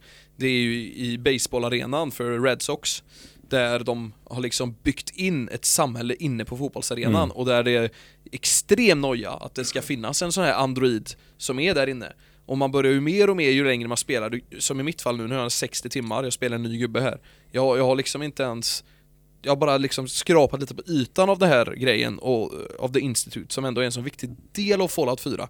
Men just att inte veta vad det är, vad de gör, varför de håller på som de gör och hur de kan ha så bra teknologi. Det är sån jävla styrka i Fallout 4. Ja, precis. Och det som du sa förut där också som jag faktiskt nästan hade glömt bort. I och med att, och som jag sa, att jag inte spelat det här spelet så jäkla mycket som man kanske borde ha. Jag kan bara dra anledningen snabbt. Jag hade lite problem med mycket, mycket, jag har alltid de här problemen med de här stora öppna världsspelen i början när de kom. Jag hade samma med Witcher. Eh, det krånglade i början, eh, uppdrag som inte gick att slutföra som gjorde att storyn inte gick framåt. Jag fastnade på ställen som gjorde att jag fick starta om min konsol och därefter blev min sparfil corrupted eh, då liksom de här grejerna bara öste på i hög så blev det att jag bara, nej, jag skiter i detta nu. Men det jag kommer ihåg väldigt mycket av var just det här byggandet när du bygger upp ditt lilla hus, du får med folk dit, du får, använder ditt skräp till att bygga, inreda huset. Jag hade en basketplan utanför, jag sådde olika grödor och grejer som man kunde harvesta på eh, bakgården och, och så. Det var ju ett jäkligt bra eh, så här, skönt tidsfördriv när man kände att nej, nu vill jag inte vara ute i the wasteland. Jag vill inte träffa mer konstigt folk. Jag vill inte göra massa uppdrag. Jag ska bygga upp vårat, eh, vårt samhälle här. Mm. Nej, jag, jag är helt med i det. Det var första jag hade gjort när jag hade varvat eh, Fallout 4, gjort egentligen allting. Det var ju att eh, nu ska det byggas, för grejen är den, just, ju, ju högre level man har desto roligare blir det ju för att då kan du ju sönder grejer över hela världen och välja att liksom det ska ja, transferas dit du är. Mm. Så säg, säg att jag har börjat bygga på ett hus men gjort sönder grejer över hela världen och egentligen finns det ju ingen fysisk möjlighet att bära dit det. Så finns det en sån perk så att säga som gör att allting jag pajar kommer ändå vara med mig. Mm. Så jag byggde ju ett sånt sexvåningshus med hur mycket defense som helst. Jag, jag hade egentligen allt, det blev, det blev så mycket men grejen var ibland startade jag bara Fallout 4 och gick runt i det här huset. Vilket, vilket egentligen är, jag vet inte om det är ett tecken på psyksjuk så här, men det var Ja, så lite jävla... kanske, lite ja, lite, lite, lite är det, det håller jag med. Men, Men, det, det var så inte, gött. du, du kanske höll på att bli han ifrån Fallout 3 som egentligen skulle betala någon då för att spränga en atombomb så du kunde sitta uppe i din sexvånings skyskrapa och bara titta på skiten. Ja, jag tror faktiskt det. det. Men det, jag vet inte, jag mådde jävligt bra i det huset. Det kändes bra. Det var, det var liksom, det är så fint för man kan göra så sjuka möjligheter att Mm. det liknar ju ingenting och det, det ja, jag vet inte. Och jag, uppenbarligen blev det ju en jävla hit eftersom att de gubbarna på Fallout, eller på, på Befästa insåg ju att fan, alla bygger ju bara, det är, folk bygger ju hela tiden. Ja. Därför ska vi göra ett Fallout nu som bara handlar om uppbyggnad. Ja. Vilket kommer vara nästa Fallout då vi kommer gå in på, men Även Fallout 4, likt de andra Fallout, hade ju i alla fall två jävligt starka DLC. Eh, Far Harbor och Nuka World. Just det. Eh, och Nuka World, World är ju egentligen en, eh, en direkt, eh, ja men det är en direkt liknelse eller en direkt, eh, en, en koppling till eh, tv-serien Westworld.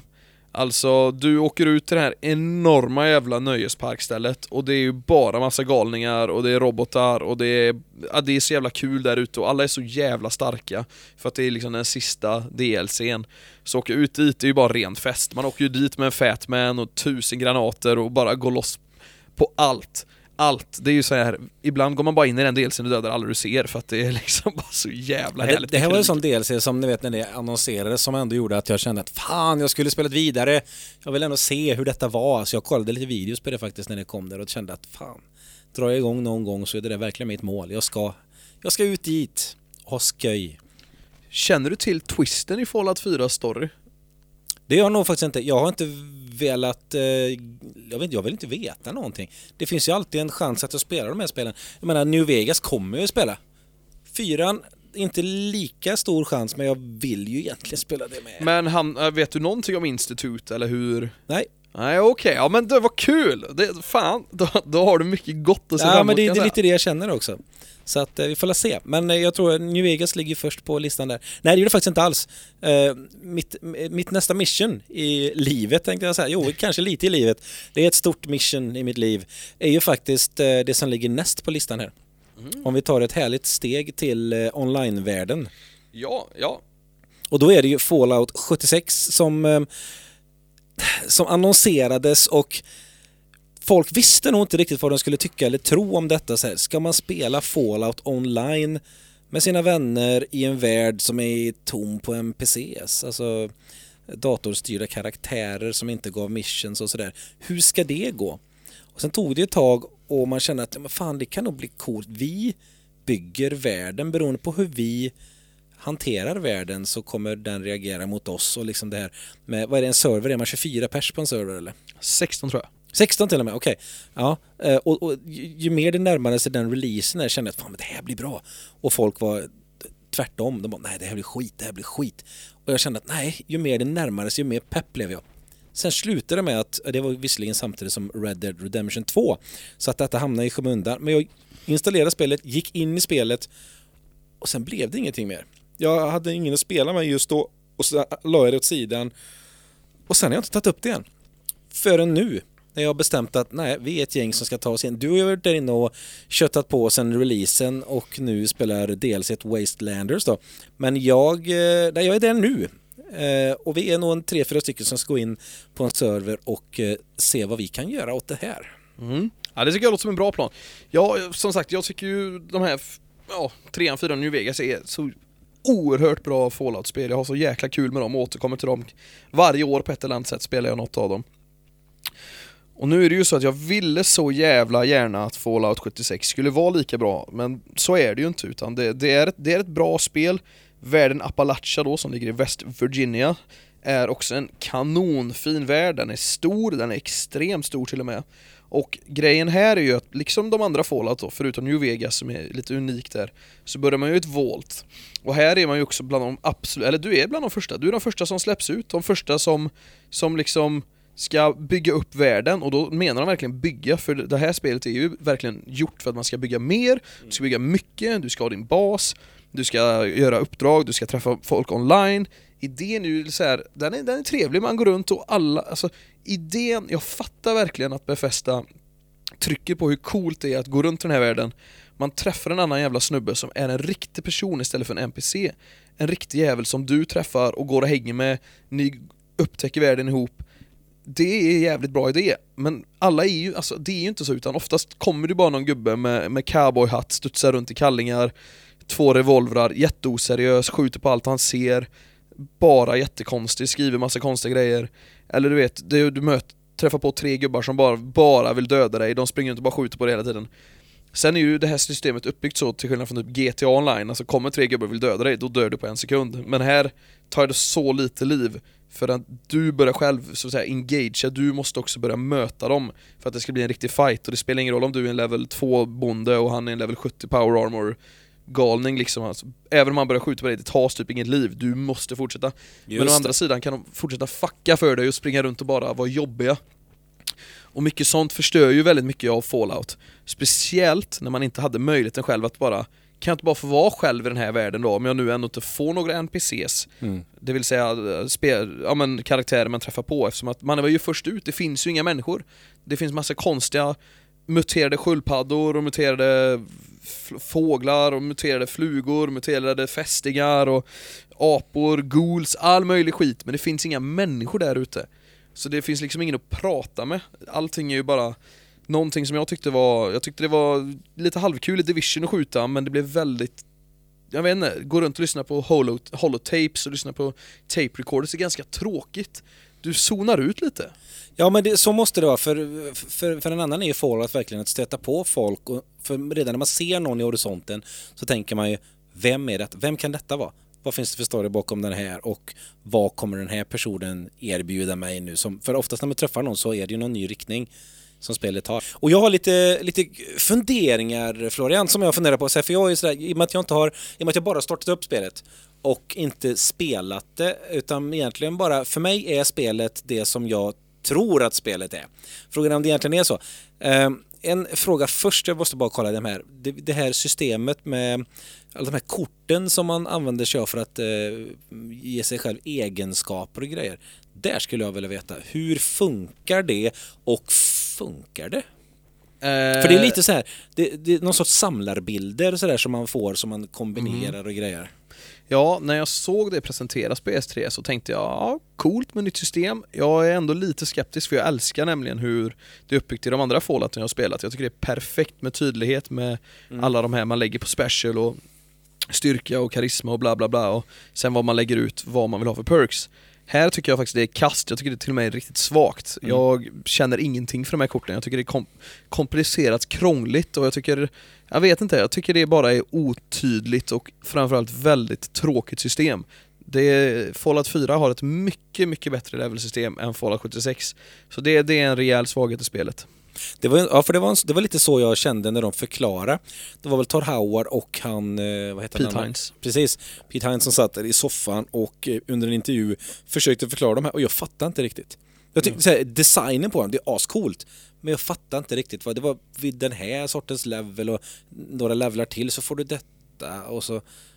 Nej, det satte Ja, sig inte nej. riktigt. Men då är det något, då har det inte kanske riktigt funkat då. då Nej, det är tyvärr en av bristerna med spelet. Sen är det ju, sen har jag ju sett klipp sådär och jag har sett sådana här world events som man eh, känner igen från MMORPGs när ja, man spelar eh, WoW typ. WoW eller som Destiny spelade jag ju senast som var sånt där det kunde hända ett event som hände på ett ställe, slumpades ut och alla på kartan kunde ta sig dit och försöka hjälpas åt och besegra detta och någon fick skatten eller alla fick dela på den. Jag vet inte hur det funkar men hur funkar det i detta spelet? För det är någonting som när jag såg det då kände jag så här, åh skön MMORPG-vibb alltså, det där vill jag vara med om.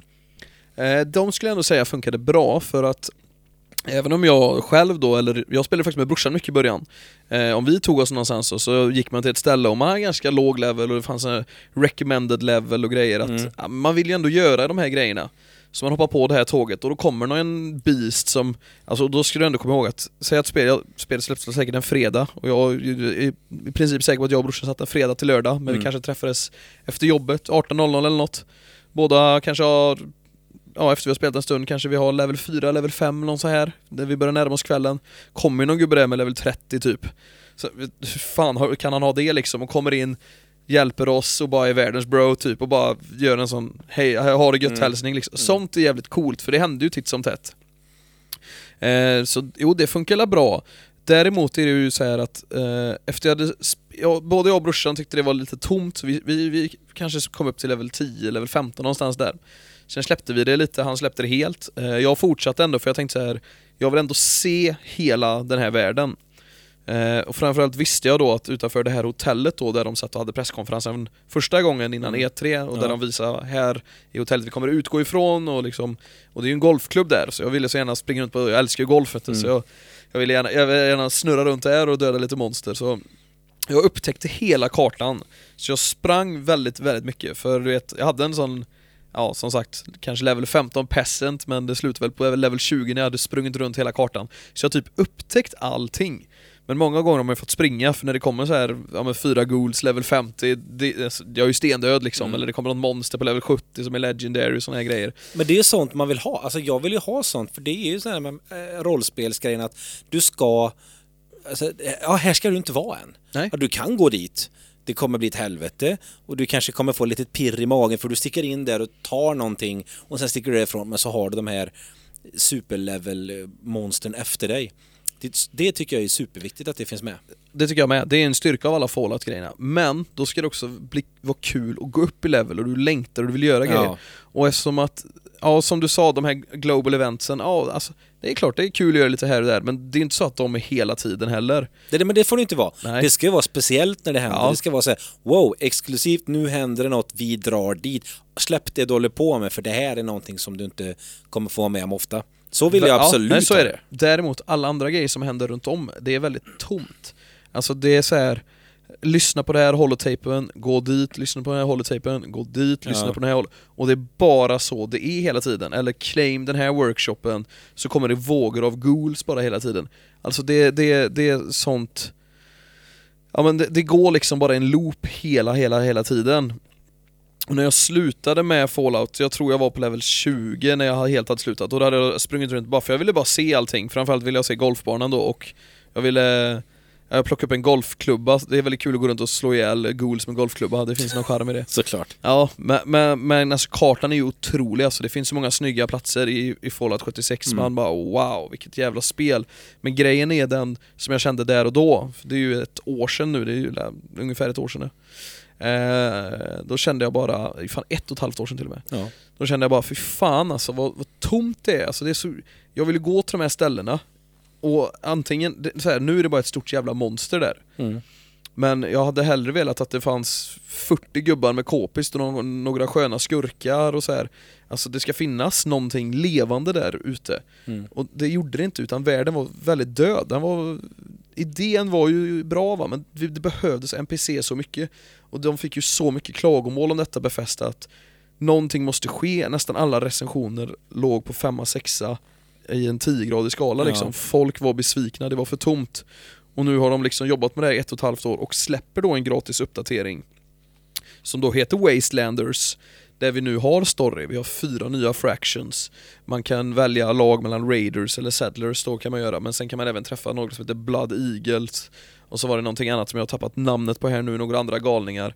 Alltså allting blir så jävla mycket roligare nu, så nu har jag och brorsan börjat spela igen i två veckor. Och nu har de också gjort en annan grej, vilket de tar betalt för, det kan jag tycka är jävligt svagt men 154 spänn i månaden får man betala, jag vet inte vad man betalar för WoW, lär 130 eller någonting.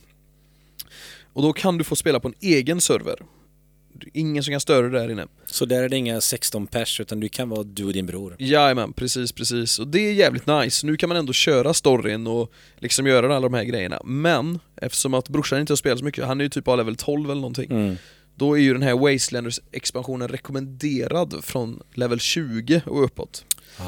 Så vi, nu, nu springer vi runt lite och försöker bunkra upp han lite. Vi har gjort några quests ändå, för min gubbe är ju relativt stark så det går ändå.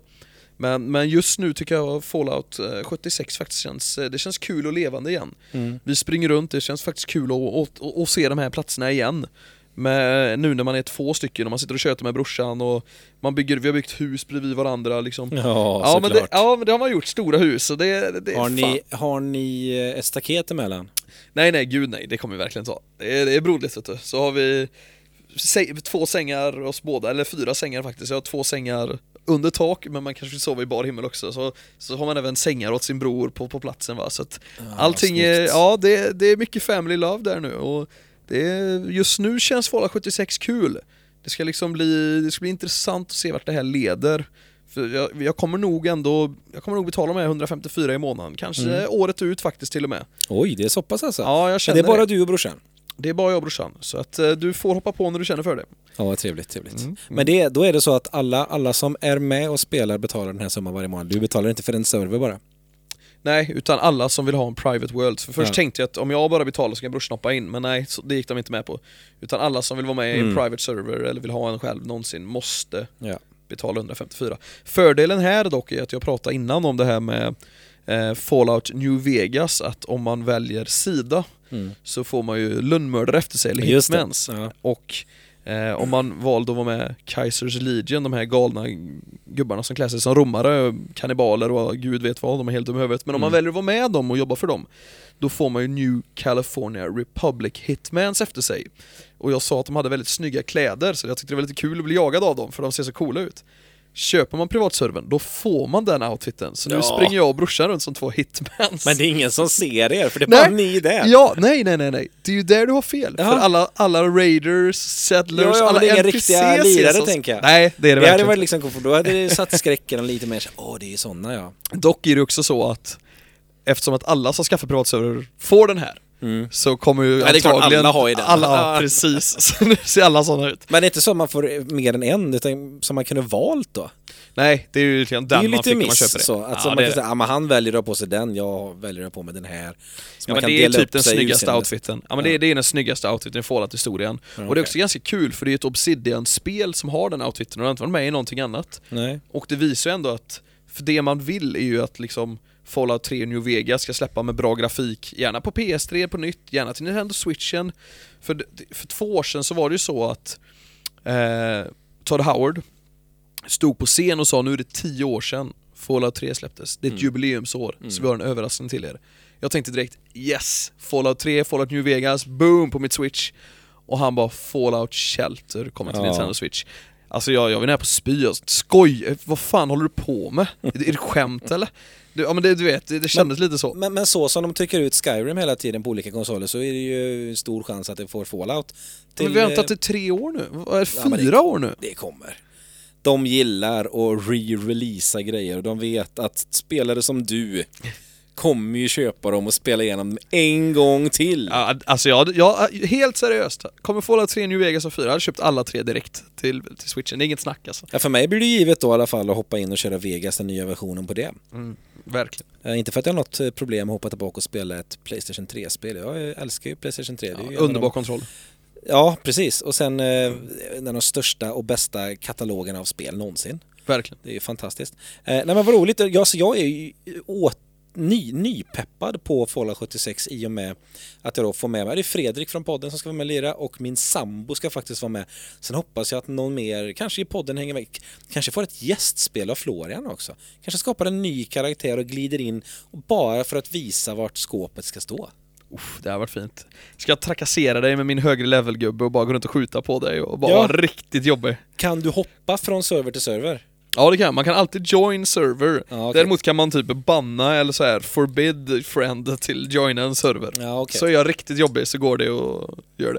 Av någon anledning kan dock min bror inte hoppa in på min server, men jag kan hoppa in på hans. Men jag tror Okej. det är för att jag har högre level. Ja, Sen ska vi också komma ihåg en annan sak som är jättekonstigt. Förra veckan så spelade vi, då loggades vi ut sex eller sju gånger. Sex gånger loggades vi ut. Jag fyra gånger och han två gånger. Eh, och då sitter vi alltså på en privat betald server, men servrarna kraschar.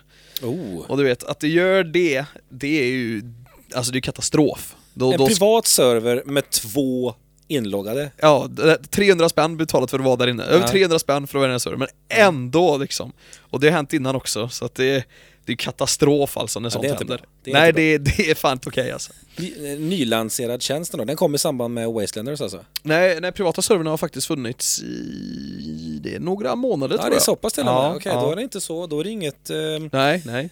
okej. Det hade varit eh, skillnad om det var bara Wastelanders-grejen, men Ja. nu, nej. Spännande. Mm. Ja, jag ser i alla fall jättemycket fram och jag kommer rapportera hur det går. Det, om jag nu kommer igång, det hoppas jag verkligen. Jag försöker ju peppa dem så mycket nu så att deras pepp ska peppa mig att inte, inte göra det. Eh, Så det blir väldigt spännande. Innan vi rundar av, måste jag bara säga så här. Om PS5 släpps i år, Mm. och nästa E3 så säger Todd Howard eh, Hello everybody Eh, In three months time Fallout 5 is coming up och så kommer en trailer, boom! Tre minuter får vi av rå, råhet action, snygg grafik, PS5, nytt Fallout 5. Vart vill du att detta ska utspela sig? Oj, oj, oj. Det... Oh. Vi har varit i Washington. Vi har varit i Boston. Vi har varit i Vegas. Vi har varit i... LA, eller vart är de? L- Är det första? Ja, Kalifornien är det. Kalifornien, ja. ja. men så det är det. Uh, ska vi se... Ja, vi får väl ta på östsidan då. Ja, Sen är det ju så här, New York är ju... Jag vet inte. Bra fråga. Mm. Men det känns så, jag, jag ser på ditt leende att du vet precis vart du vill vara och du har vetat detta länge. Ja, Jag har säkert vetat detta i tio års tid, Ja. vart jag vill ha ett fallout. Nej men jag vill ha ett riktigt jävla stort, monstruöst stort, härligt fallout. Som utspelar sig i Florida och Louisiana. Men lite komprimerat då, för det blir lite svårt med avstånden annars. Men Mm. atombomben gör att eh, kärnan eh, flyttar lite på sig, tänker jag, där, jordkärnan. Så jag Men- tänker New Orleans, Miami, Key West, Everglades. Jag vill ju möta muterade krokodiler. Ja, men detta är ju inget eh, nytt för dem, för de har ju redan haft detta på i nedlagda spel, att det skulle Yes. vara i detta område och man skulle möta de här muterade krokodilerna och andra djur från Everglades och sådär. Så att där är de ju säkert en bra bit inne i planering och sådär. Så att det, det är ju ganska Jag håller stor tummarna. chans ändå. håller tummarna. Tänk om jag möter en hillbilly där som bor i någon vischa och så dödar man han och hans krokodil och äter upp dem. För det är ju sådana grejer man kan ju få. Ja, och krokodilen är inte bara en krokodil, det är hans vän som han Ja, sitter ja. och spelar Ja, banjo ja. med på verandan. Så är det ju. Åh. Deliverance. Ja. Nej men det är kul. Ehm, jag tänker ju så här också. Vad, hur, skulle, hur skulle Fallout i kommande generationer då kunna få oss och häpna med något nytt nytänk mer? Lite så som byggandet gjorde i fyran till exempel. Eller som eh, övergången från tvåan till trean, sådana här stora grejer som ändå tillför någonting helt nytt. Jag tycker Dying Light gör en väldigt bra grej när det gäller multiplayer-delen. Den är väldigt stabil och rak och man kan göra story och det är inga konstigheter. Att man kan bara göra att någon annan kan hoppa in osen och spela, så man kan spela co-op på ett jävligt schysst sätt direkt utan några konstigheter. Det hade jag tyckt vore en jävla styrka. Det, det är det jag trodde nästan när, när Fallout 76 utannonserades att gött det är online-stöd, du kan lira med en polare som ja, Dying Light eller som Borderlands enkelt, du hoppar, Borderlands är ju egentligen väldigt lik Fallout så sätt fast du ska inte Mer kaos och action. mer, liksom. du, ska inte, du ska inte gå över på den sidan. Du ska fortfarande vara Fallout, det ska fortfarande vara väldigt långsamt eh, ehm, och inte hända jättemycket långa stunder. Och det ska vara det här sökandet mer än actionbaserade. Men att du kan ha med dig en vän när du är ute på detta äventyret. Och mer rikt så här, nu är det ju mycket gå och döda dem, gå och döda dem, inget fel i det, det är helt Nej. underbart. Men man skulle vilja ha lite mer underground story till det, lite mer så här sjukare personer, lite mer konstigare grejer. Alltså sånt hade Oklara uppskattats. uppdrag. Ja, Skulle jag, väl ha. jag är en superfan av Dark Souls-spelen där du, du får inte ett skit egentligen när du inte läser det till det och verkligen snubblar över grejer ibland. Lite som eh, Red Dead, Red Dead Redemption gjorde nu sist. Alltså de har ju så många sidogrejer som du har ingen aning om var det här, var detta något viktigt eller var det något intressant? Ja, det var det. Och om du lägger ihop detta med detta och det med det så kommer du vidare i detta uppdraget. Inte det här bara att, ja men här är en pil, eh, som nu när jag sitter och spelar Outer Worlds hemma. Jag tar ett uppdrag, jag ser upp mätaren, ja, jag ska gå åt detta hållet, den pekar exakt vart jag ska, jag ska in i mitt skepp, jag ska ut ur mitt skepp, jag ska in i det där huset och jag ska gå, ja det ser jag på kartan, okej okej jag bara går dit och så gör jag det, vad jag skulle göra det, ingen aning, men det märker jag när jag kommer fram. Klart. Uppdrag färdigt, gå vidare till nästa. Där vill man ju mer, alltså inte, man vill inte bli hållen i handen utan istället du ska hitta detta chippet och detta ska finnas på någon eh, undangömd, eh, något undangömd laboratorie någonstans och så får man kanske någon bild med någon grej och så senare i spelet så stöter man på en grej och bara fan det här känner jag igen. Och så kommer man ner i ett labb och där nere, du har ingen aning vad du ska göra, du får utforska. Ingen pil som visar vad du ska göra eller någonting. Mer sånt vill jag ha. Jag vill ha mer sökande, jag vill ha mer, det ska vara klurigt också. Håller med. Håller med. Och det är väldigt, väldigt kul i sådana här spel som Fallout har ju redan väldigt mycket tid. Mm. Skulle man dessutom krångla det då ökar man ju på ytterligare 100 timmar i, i liksom spelbarhet. Så det, är, det är ju bara win-win på detta. Absolut. Nej, men det, där hör ni, det finns ändå en eh, utvecklingskurva för Fallout-serien och vi ser eh, jättemycket fram emot en fortsättning. Eh, och den här Fallout-generationen är faktiskt inte död än i och med att Fallout 76 har fått en ny kick med Wastelanders. Så ut och testa detta om ni har spelat Fallout och vill testa det online. Har ni inte spelat ett enda Fallout-spel, då är frågan Florian, vart ska man börja?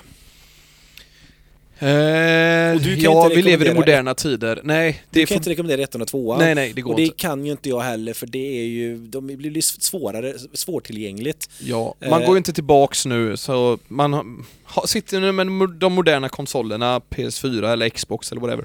Det är ju Fallout 4 som gäller då. Det är ty, ty, alltså typiskt klassiskt bra jävla Fallout-spel med allt vad Fallout innebär. Jag hade verkligen valt Fallout 4 om man skulle ta sig in i Fallout just nu. Och nu har de säkert helt garanterat patchat bort all skit som jag fick stå ut med i början där. Så ni kommer nog inte ragequitta på samma sätt som jag var tvungen att göra. Ehm, så Fallout 4, absolut, det givna valet. Ehm, sitter ni på bussen, ja det kan ni spela Fallout, eller Florians favoritspel, eh, Fallout Shelter kanske? Lägg av! Nej, eh, ska vi inte göra. Vi håller oss till den riktiga spelen helt enkelt. Men eh, som sagt, jag ska rapportera om Fallout 76, hur det går där, så får vi väl se om Florian gör ett gästspel där.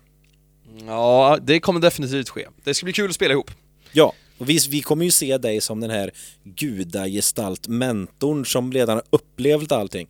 Och vi vill ju ha en guidad tur in på golfbanan. Alltså jag kommer sitta där vid golfbanan i mitt egenbyggda hus, stort, tydligt. Har du byggt ett hus vid golfbanan? Nej men jag kommer göra det när Du du, är där. det för- Ja, okej. jag kommer göra Mm. det. Och så kommer jag sitta där som Vito Corleone, ni kommer Ja. komma in, fråga om råd, jag kommer hjälpa er lite där, skicka mina hundar. Jag kommer bli en riktig gudfader för er där inne. Nu kommer jag tänka på en grej som jag måste avsluta med. Jag, när eh, Fallout 76 släpptes Ja. så eh, youtubade man ju lite grejer för att se. Och då var det ju, då blev det en, en grej att folk byggde upp en liten labyrint som de lurade in folk i. Bara kom här, kom här, kom här. Så lurade de in den. Sen låste de dörren. Personen kunde inte komma ur den här labyrinten. Men personen som lurade in dem kunde gå runt där uppe och titta på personen som var i labyrinten. Och i labyrinten så var det såklart en eller flera Death Claws som bara gjorde tokmos av dem. Och den här stack, de här stackars karaktärerna, eller personerna då som styrde karaktärerna, de hade ju panik och du kunde se den här gubben stod där uppe och bara njöt. Det var som att se en så-film utspela sig i Fallout-universumet. Ja, det är ju sådana grejer som är rock'n'roll. Och det, det är inte det jag önskar av dig. Nej, nej, nej, nej, men jag, jag tar hand om mig. Jag är Victor Corleone, du är Michael Corleone. Vi löser det här. Det låter underbart. Vi gör helt enkelt så att vi, vi eh, signar out från eh, The Wasteland och tackar för oss den här veckan med Geekpodden. Ja, Magnus Sörensen, Florian Limnoir. ha det riktigt gött.